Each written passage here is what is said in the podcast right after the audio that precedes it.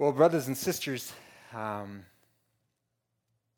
we look at a Christian, when we think about a Christian person, it is someone who is not known for his holiness, his goodness and perfection, first of all, but he is specifically known by the magnitude of the grace that he received. Isn't that right? This is what we glory in. This is what we're proud of. Not in the way who we are now and how we've been changed and how life is kind of transformed here or there, significantly or insignificantly. But we glory in the grace that we have received and its magnitude. And we are called also to respond to this grace. And we're called to respond in different ways according to the gospel. If we understand the grace that it's encapsulated in the gospel of Jesus Christ, we also are called to respond according to the gospel in different ways. For example, according to the grace that we have received, we are to reflect the love of the Father who loved us in the loving relationships among ourselves and to other people. Just as we're shown mercy and love, we are to love others. Just like we have been forgiven much, we are to turn around and forgive others. That's a response to the grace that has been given to us. Just like we have heard the good news of the gospel, we are to turn around and we are to proclaim. We are to report what the Lord has done in our lives. We are to respond to the grace of the gospel, and we are to proclaim and evangelize.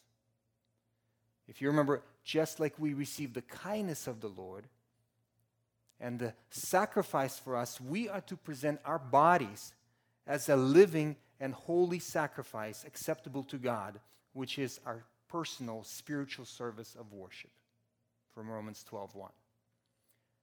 We're called to walk in purity as a response to the gospel that we have received.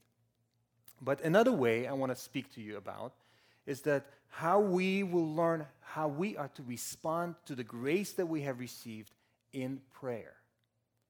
Our passage today, if you could make your way to 2 Samuel chapter 7, will show how David responded to the grace that was given to him. If you remember, we covered it last time, that David wished to do something great for the Lord. He wanted to build him a house of cedar. He wanted to build a temple. And he received an answer, no. He wanted to build a temple, but the Lord says, well, first of all, David, I don't need a house. I don't have this need for a house. Second, who said that you are going to be building me a house? Then he says, what you're experiencing, David, I want you to know that it's not because of your doing or not because of you have achieved something and now you're sitting on a throne being and having absolute peace around you, enjoying this kingdom and this reigning. It is because of my grace for you. It is absolutely free. It is because of my grace. It's because I love you, and it's because I decided to love your forefathers. So instead, he received this unimaginable gift from the Lord in the form of an unconditional promise. And I want us to read that, just a little portion from 2 Samuel chapter 7. I want us to read from verses 9 to 17 first, just as a way of reminder of what the Lord has shown. Again, verse 9 divides into half as God speaks of his prior dealings with David and he turns to the future. Read with me 2 Samuel 7:9. I have been with you wherever you have gone and have cut off all your enemies from before you. And now in the future, and I will make you a great name, like the names of the great men who are on the earth. I will also appoint a place for my people Israel and will plant them that they may live in their own place and not be disturbed again. Nor will the wicked afflict them any more as formerly. Even from the day that I commanded judges to be over my people Israel, and I will give you rest from all your enemies. The Lord also declares to you that the Lord will make a house for you. When your days are complete and you lie down with your fathers, I will raise up your descendant after you, who will come forth from you, and I will establish his kingdom, the kingdom of your seed, specifically. He He, your seed, shall build a house for my name, and I will establish the throne of his kingdom forever. I will be a father to him, and he will be a son to me. When he commits iniquity, I will correct him with the rod of men and the strokes of the sons of man.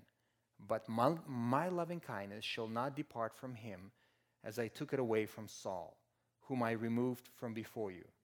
Your house and your kingdom shall endure before me forever. Your throne shall be established forever. In accordance with all these words and all this vision, so Nathan spoke to David. This is just as a way of reminder for us to set the context. But we can see that God, being faithful to his promises of sending the seed back to Adam and Eve, he referred to that. Then he said to Abraham, you will have that seed, and the blessing will be through that seed. And now he includes David in that lineage. David will now be the father of the seed. In addition, the seed will be royal. Before it was, who knows who he's going to be. But now he's going to be the king, and there will be no end to his reign. David now will be the father of the seed. In addition, he will have the eternal Son, who will be the Son of God, who will reign forever. Now, David was greatly affected by this message. We're going to see that in his prayers. We're going to continue reading. And today we have an opportunity to tap into his heart, to understand what was his emotions, what was his thinking, what was his attitude to this grace that he received, what were his thoughts and his words that he spoke back to the Lord, having received such magnitude of grace. I want to take you to the main point. What we're going to learn today is that the grace of God, if accepted in faith, leads to an intimate and God-exalting prayer. Let me repeat that. The grace of God, if accepted in faith, leads to an intimate and God-exalting prayer. Perhaps you are struggling with your prayer life. Perhaps your prayer is a little dull, a little boring, you can say. Not as intimate as you'd like it to be. I want you to know that your prayer life, the intimacy of it, the God-exalting prayer begins specifically with grace and with you focusing upon the grace of God. David's prayer may be of great model for you, for your prayer, when you wish just to sit down before the Lord, as David did, and express to him your dependence, your thanks, your praise, and your needs. Now, let's continue with David's prayer and see how is it that David responded to this grace. Read with me from verse 18 down to the end of the chapter. Then David the king went into the tabernacle and sat before the Lord. And he said, who am I, O Lord God? And what is my house that you have brought me this far? And yet this was insignificant in your eyes, O Lord, for you have spoken also of the house of your servant concerning the distant future. And this is the custom of man, O Lord God. Again, what more can David say to you? For you know your servant, O Lord God, for the sake of your word, and according to your own heart, you have done all this greatness to let your servant know. For this reason you are great, O Lord God, for there is none like you, and there is no God besides you, according to all that we have heard with our ears. And what one nation on the earth is like your people Israel, whom God went to redeem for himself as a people, and to make a name for himself, and to do a great thing for you and awesome things for your land, before your people whom you have redeemed for yourself from Egypt, from nations and their gods. For you have established for yourself your people, Israel, as your own people forever, and you, O Lord, have become their God. Now therefore, O Lord God, the word that you have spoken concerning your servant and his house, confirm it forever, and do as you have spoken, that your name may be magnified forever, by saying, the Lord of hosts is God over Israel, and may the house of your servant David be established before you. For you, O Lord of hosts, the God of Israel, have made a revelation to your servant, saying, I will build you a house. Therefore your servant has found courage to pray this prayer to you. Now, O Lord God, you are God, and your words are truth, and you have promised this good thing to your servant. Now, therefore, may it please you to bless the house of your servant, that it may continue forever before you. For you, O Lord God, have spoken, and with your blessing may the house of your servant be blessed forever. It's a beautiful, beautiful prayer, isn't it? Well, we're going to take a look at this prayer, and I came up with 4 main marks of a prayer that's being impacted by grace. But before I continue with these 4 marks, I want to give you a little bit of a preamble. There's something crucial, and you may have noticed it in my main point, the thesis statement, that is the grace of God, if accepted by faith. When we look at David's prayer, we see that David has accepted this promise with great faith. I want to remind you of a story of the 10 lepers that were cleansed by Jesus Christ. If you remember, Jesus was traveling from Galilee to Judea. He was on the way to Jerusalem, and he was walking through Samaria, and he came on into a village, and there were 10 lepers. They were standing from the distance, and they were yelling, Jesus, Master, have mercy on us. And when he saw them, he said, go and show yourself to the priests. And as they were going, they realized that they were all cleansed. And remember what happened to one? One man, realizing that he got cleansed, he ran back to Jesus. He came to him, and it says that he was glorifying God with a loud voice and fell on his face at his feet, giving thanks to him. And it says, and he was a Samaritan. Do you remember what Jesus said? Jesus said, weren't there 10 lepers? Where are the rest 9? Only one foreigner who came and glorified God. He returned to give glory to God. And he said to him, stand up and go. Your faith has made you well. Now, we immediately understand that all were made well. All were cleansed from physical ailment, but only one had a transformation of his soul. He was able to receive the grace that was given to him by God through Jesus Christ, his Son, and he received the grace with faith. And I think it's extremely important for us to understand we all are graced. In fact, we can say the entire world is graced. Everyone is experiencing the grace of God to a certain degree. Common grace works in believers and unbelievers. We have been graced infinitely better. But it is the faith through which we receive that is able to produce a response in prayer like David's. If there is no faith, there will be no such response. And that's why I said, in order for us to respond in prayer, it has to be accepted, this grace, by faith. Now, let us take a look at these 4 marks of this prayer. And the first one I want to point out to you is the sense of humility. David's sense of humility. David responding back to the Lord just bleeds humility.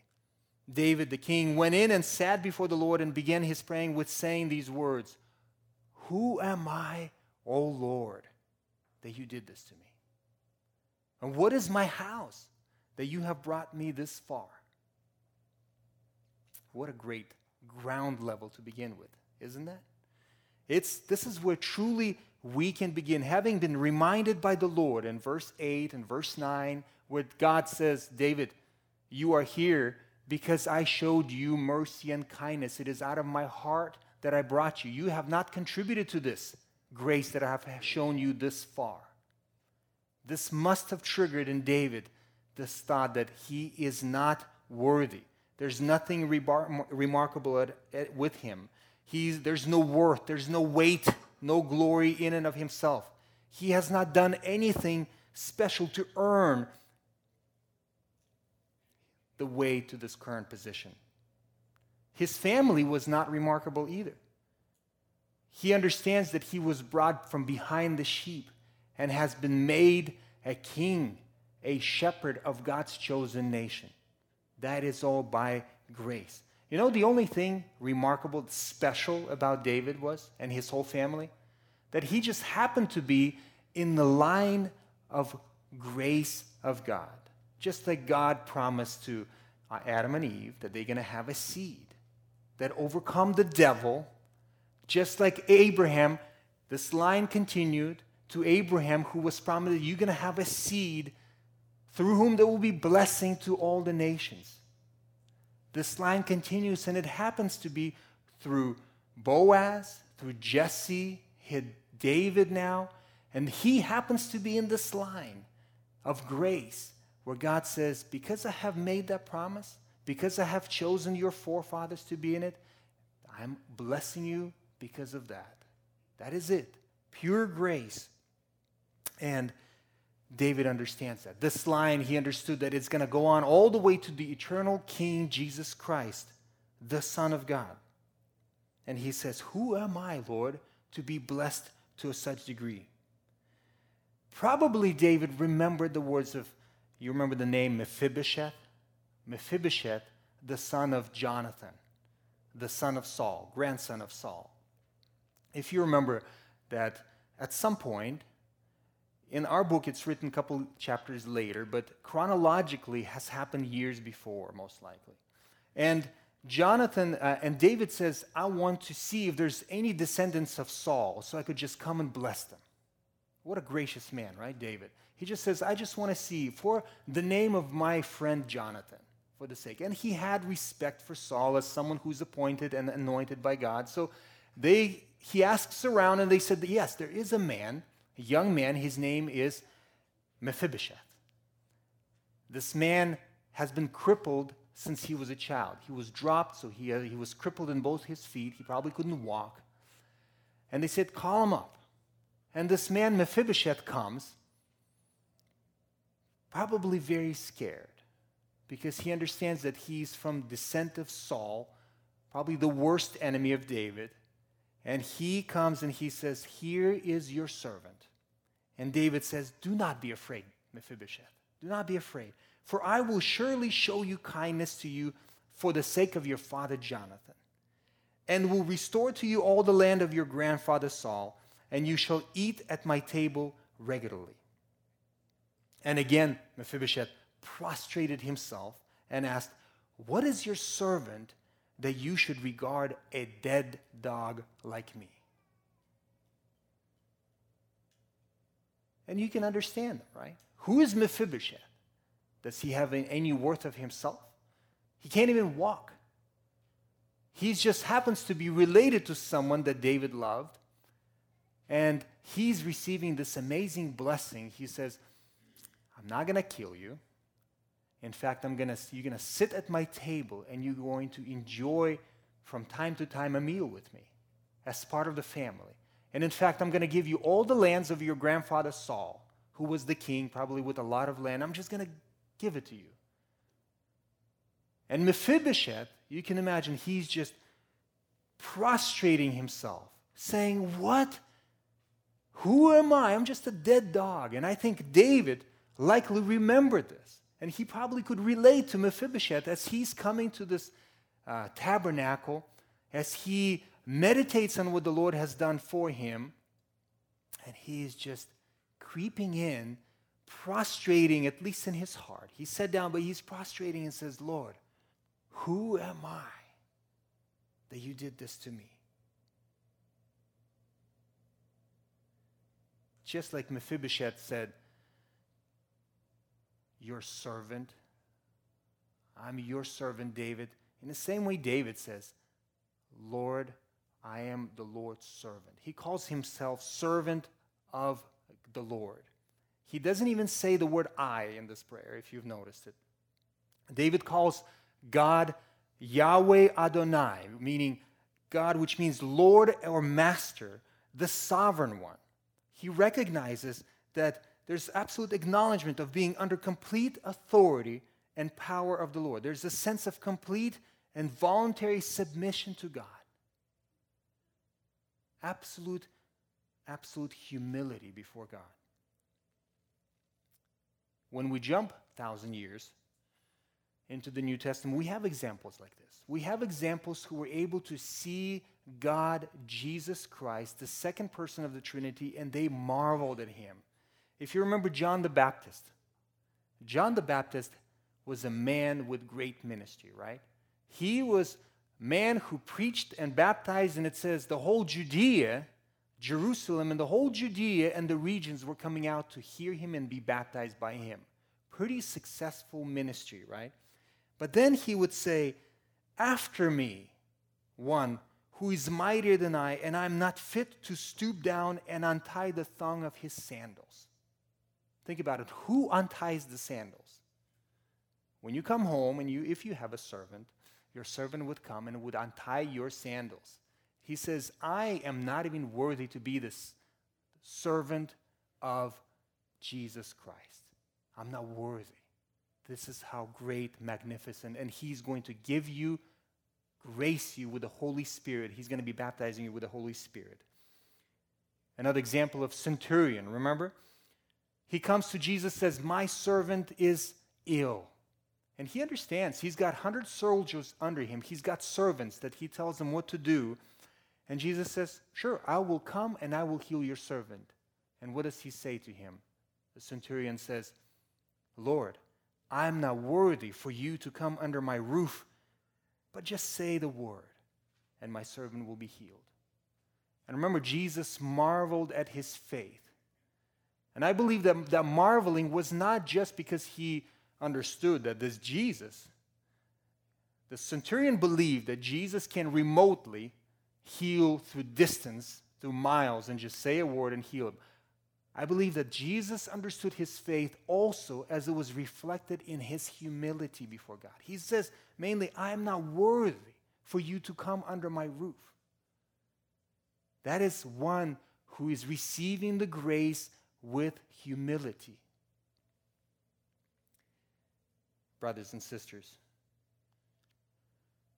how often do we get too acquainted and familiarized with the grace that we have in Jesus Christ? Sometimes we talk, we act, and pray as if in some way we've earned where we are. Deep inside, we begin to feel this sense of entitlement. We may look back and whatever has God allowed for us to prosper, have this slight, subtle thought, "Well, I've done pretty well. I've made good decisions. I worked hard. I prayed. I've done this, I've done that, and that's why the Lord is blessing me," right? It's not out loud. We don't share it. We don't even meditate like this, but there is a slight thought like this. May we come to a true nature of God's grace to us, to understand it, to recognize ourselves as unworthy of any good gift from our Father of lights. We receive grace for free. And we cannot stress that. We have to actively remind ourselves day in and day out, I am where I am because God brought me here. And we're to express that in our prayer. We're to respond in our prayer with that baseline of absolute humility. And God loves that. God loves that. He is opposed to the proud, but gives grace to the humble. Humble yourselves, as James says, in the presence of the Lord, and he will exalt you.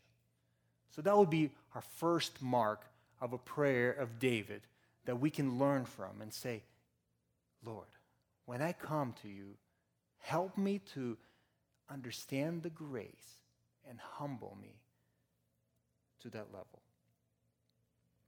We will continue looking at the prayer, and we can see that the second mark of prayer, it is the words of thanks.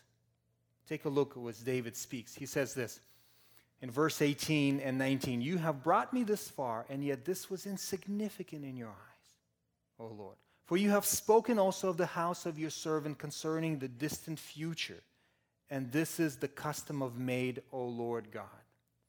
David acknowledged the gift of the Lord. He sees that if God would have just kept him where he's at as this successful king, king of Israel, who has conquered much land around, who has brought peace to the nation, he brought them this mighty city of Jerusalem, and would just die, and he would leave a very good legacy, wouldn't he?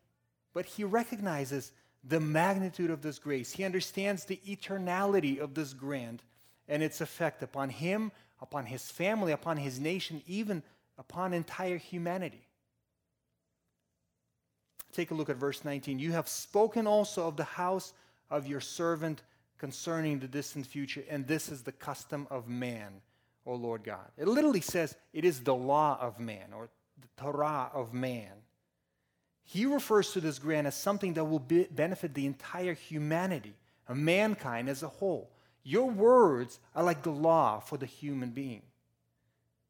And we have clear evidence from this psalm. We have clarity and evidence from the Psalms. We have evidence from the interpretation of the Psalms in the New Testament, like Acts chapter 2, as preached by Peter, that David had a very good, or at least better understanding than we might think about the Messiah that he's going to come. He knew that this descendant, he's going to be eternal. Remember in Psalm 16 where he says, you will not let your Holy One undergo decay. And he knew in Acts 2 it says that. He will be a blessing to the nation, as well as to the surrounding nations through the seed. He understood that. David knew the Word of God. He read his Bible, and he sought for the seed of Abraham to come true, just like every believer at the time was. And he understood that the seed would come through his line. David accepts the promise, and being overwhelmed by it, being just blown away by it, he just praises and thanks God for that. It is evident that he's just speechless, you can say that. He says, Lord, what can I say? What else can I add? You've done this amazing, great thing. In that moment, in just a little bit, we will recognize that this thanksgiving will turn into praise. And we'll talk a little bit about the difference. But you can see as he gives thanks, he identifies and speaks to God specifically for what he has done. And he does not feel shy about repeating it. Look at verse 19. He keeps referring to this grant, to this promise that he has given. Verse 19, you have spoken of my house concerning the distant future.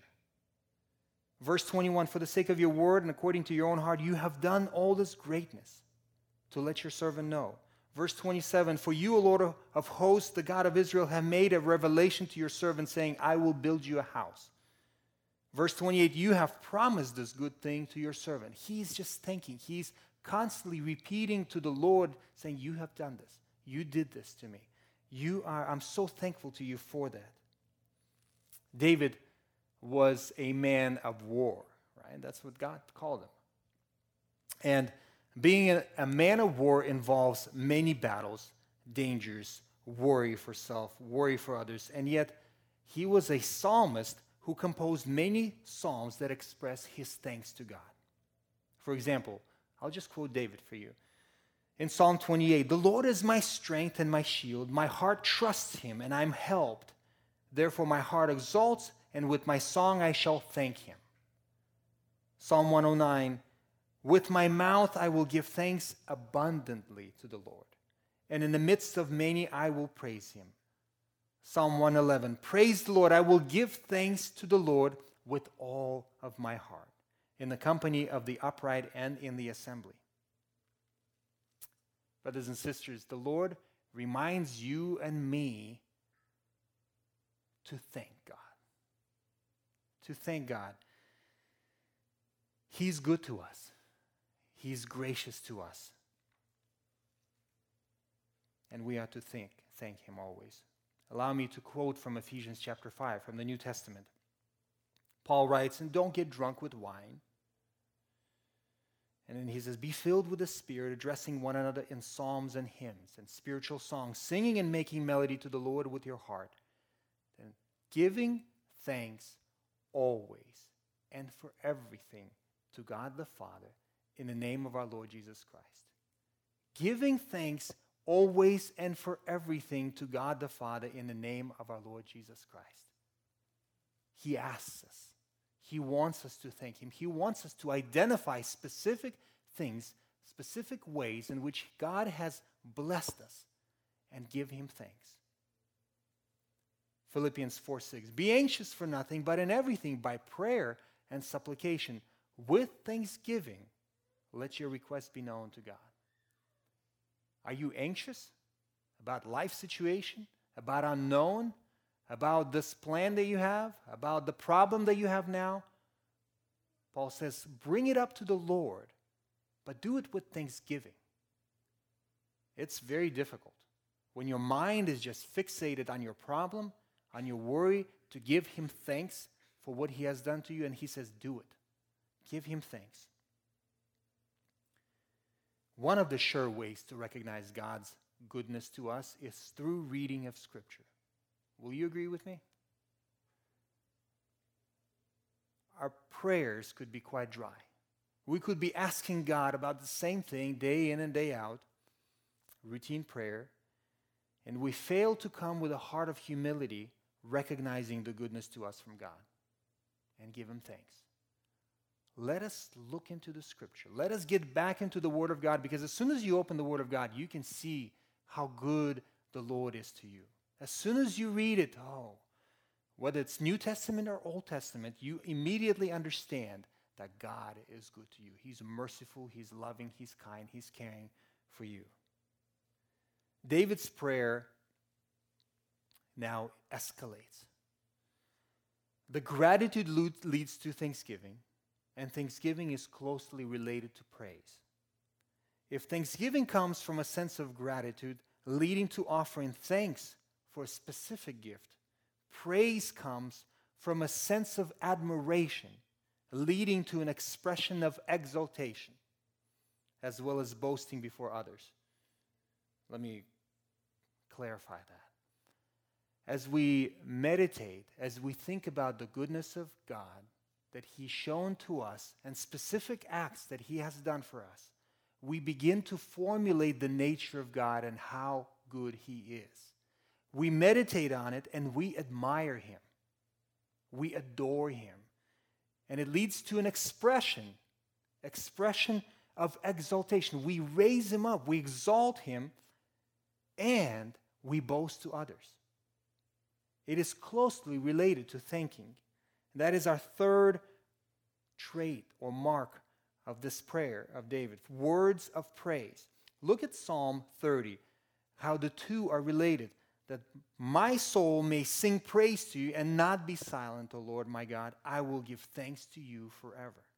Psalm 35:18, I will give you thanks in the great congregation. I will praise you among a mighty throng.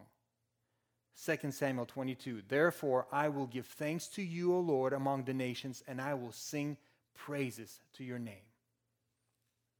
We give thanks when we recognize what God has done for us. We conclude that God has done so because of his unique nature, because of his heart. This is what David said. You did that because of your heart. In verses 21 through 22, we're going to look at David's thoughts of his dealings with him and his nation, leading him to a pure expression of praise. Verse 21, you have done all this greatness to let your servant know. For this reason, you are great, O Lord God. For there's none like you, and there's no God besides you, according to all that we have heard with our ears. Pointing to God's faithfulness to the word, that he's now fulfilling it in his descendants, and his promises of this, his kind nature, that God did that out of his kind nature of God's heart. He says, this is why you did it, and this is why you are great. Pure praise. You are great, and there is no one like you. There's no God in this universe that we can compare you with. Everything that we've read about you, everything that we've heard about you, there's no God like you. And you can see that David being the king, he now have received this promise that will affect the entire nation, he praises God on behalf of his people. He looks back behind to look at God's dealings with Israel over the period of 500 years. And he says, he goes to the scripture that is passed down, and he says, Lord, you are great. You are amazing. Why? Because you chose us. Out of all the nation, you chose us. You made us your people, personally your people. You used us as a tool to make your name great, and we're honored. You have done great and terrifying things upon your land to the foreign nations and their gods in front of our eyes. The people whom you have redeemed from Egypt, you made us yours, O Lord. Where's David taking this information? He's taking it from Scripture. He's taking it from Scripture. And I'll make a point about that in just a little bit, but I'd like you to go to Deuteronomy chapter 4. Deuteronomy chapter 4. You could make your way there, and we'll read together.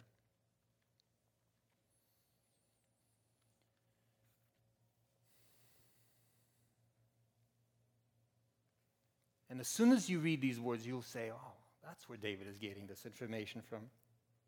In chapter 4, Deuteronomy, this is Moses speaking to the nation of Israel, to the second generation of Israelites who are about to come in into the promised land. And he says this, verse 7, "For what great nation is there that has a God so near to it as is the Lord Yahweh our God, whenever we call on him?"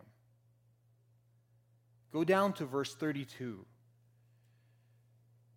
"Indeed, ask now concerning the former days which were before you, since the day that God created man on the earth, and inquire from one end of the heavens to the other. Has anything been done like this great thing? Or has anything been heard like it? Has any people heard the voice of God speaking from the midst of the fire as you have heard it and survived?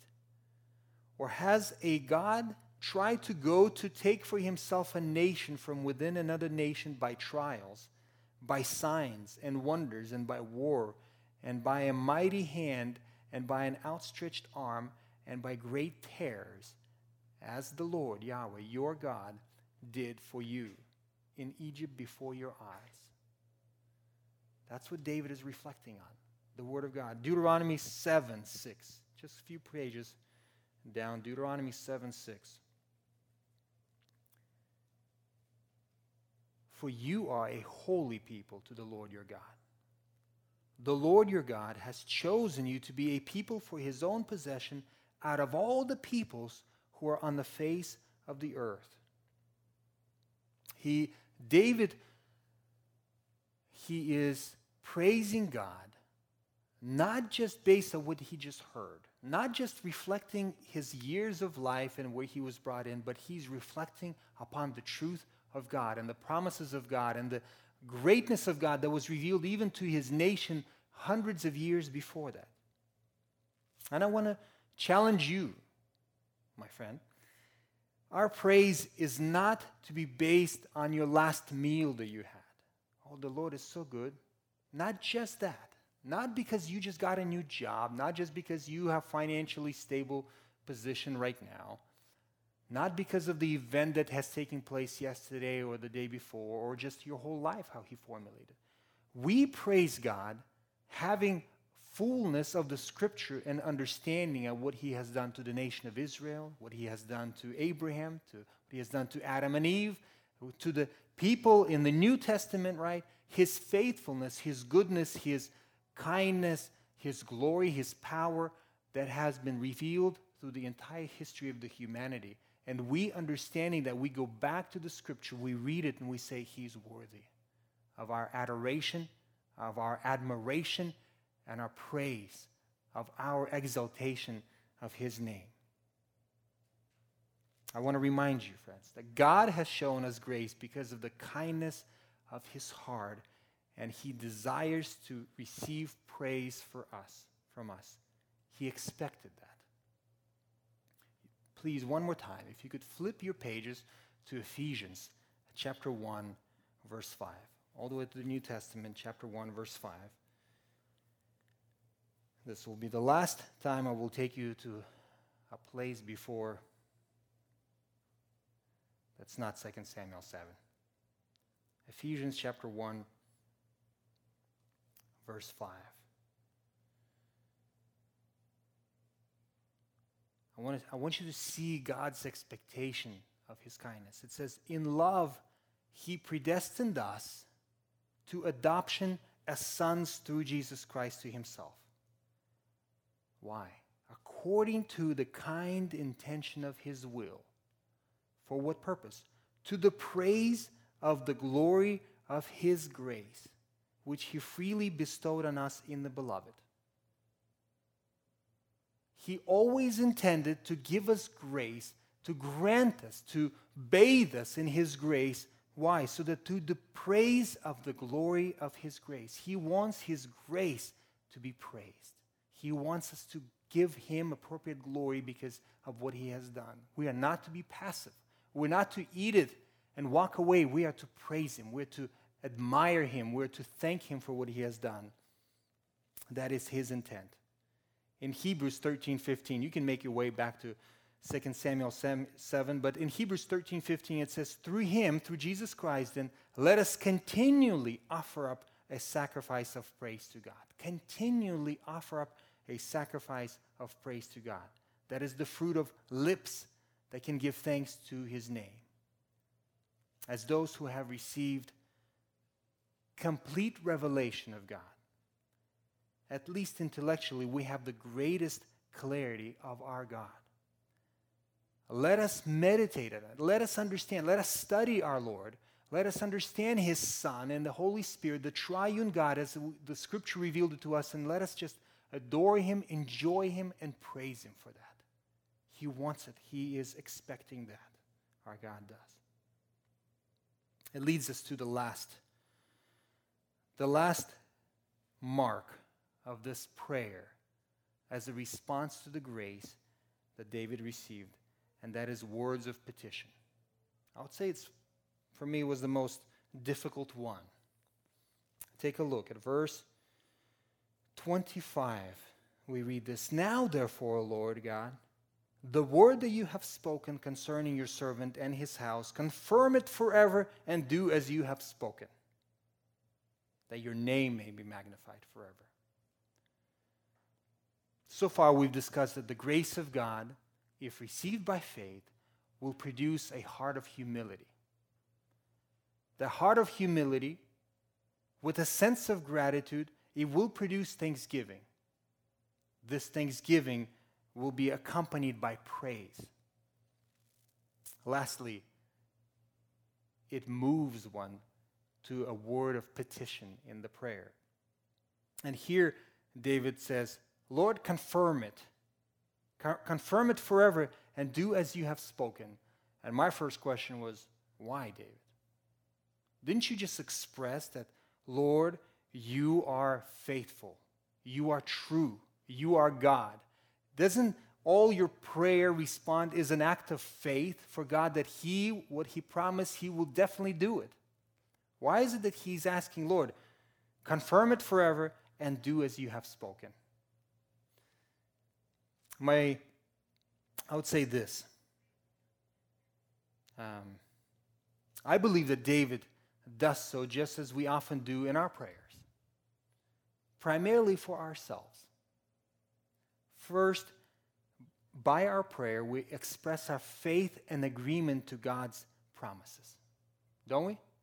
Second, we do so as a way of reminding for ourselves that this is what God has promised. So as I reflect upon that to God, I remind myself. Third, we pray, and we know that God uses prayers of the saints to move and do what we ask. This is the enigma, the mystery of that. God can say so, but then he says that he uses the promises of his saints to accomplish that, right? So I happen to be the player. I happen to be the participant in the work of God's grace. Think about Lord's Prayer. We pray, thy kingdom come, thy will be done on earth as it is in heaven. Well, what if we don't pray that? Will God's kingdom come? He will come. And his will be done on earth as it is in heaven. Why do we pray that? We pray that for those three reasons, like I said. We acknowledge that this is the promise, and we say, I agree, Lord. I agree. Come. This is my desire. Come.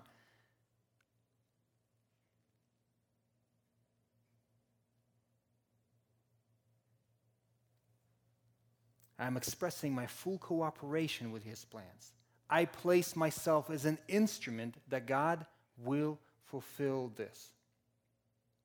Second, David is asking God to bless his work.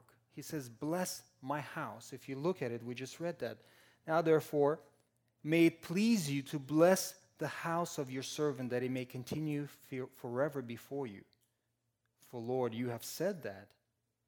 But now, with your blessing, may the house of your servant be blessed forever. Again, David acknowledges this, his dependence on the Lord, and he calls him, he says, Lord, you said you're going to bless it. But I pray, use my prayer to bless this, to bless your actions. If only David knew what his house will look like. If only knew how evil and wicked some of his descendants will be. And yet the Lord continued to show his grace. From once in a while, there will be a righteous king who will do the will of the God. And God blessed his house. He blessed it, and the throne remained. The kingdom withstood. Some kings were evil, some were good, but the ultimate king came, and he was perfect. And David is the participant. He is the one who received the grace, and he prayed for this, and he fully participated in the work of grace of God. Take a look. I want to make a couple notes before we end. It says this here, for you, O Lord of hosts, the God of Israel, have made a revelation to your servant, saying, I will build your house. Therefore, your servant has found courage to pray this prayer to you. You said it. You have graced me. And therefore, I have found courage to speak the way I do. He didn't come to the Lord on his own terms, out of his own will. He comes having received and promises of the Lord already. It clearly applies the same to us. We Christians are able to come to the throne of grace boldly because we have the high priest. We can do so. We have Jesus Christ, who is at the right hand of the Father, ready to respond. In Hebrews 4:16, therefore let us draw near with confidence to the throne of grace so that we may receive mercy and find grace to help in time of need. In John 14:14, Jesus says, if you ask me anything in my name, I will do it. Our prayers are intimate because of our God the Father and his Son and the Holy Spirit who works in us. Another note I wanted to point out to you is that David has the glory of God in view. Confirm what you promised in verse 26 so that your name may be magnified forever. We come with humility, understanding, exalting God with thanksgiving. We glorify him with our praise. And then we seek and come to him with our supplication, bringing our needs still with the same purpose, to magnify his name. Do you see that? The magnitude and the glory and the just greatness of God is always on David's tongue. This is ultimately what he desires. Even he says, bless my house, Lord, so that your name will be magnified.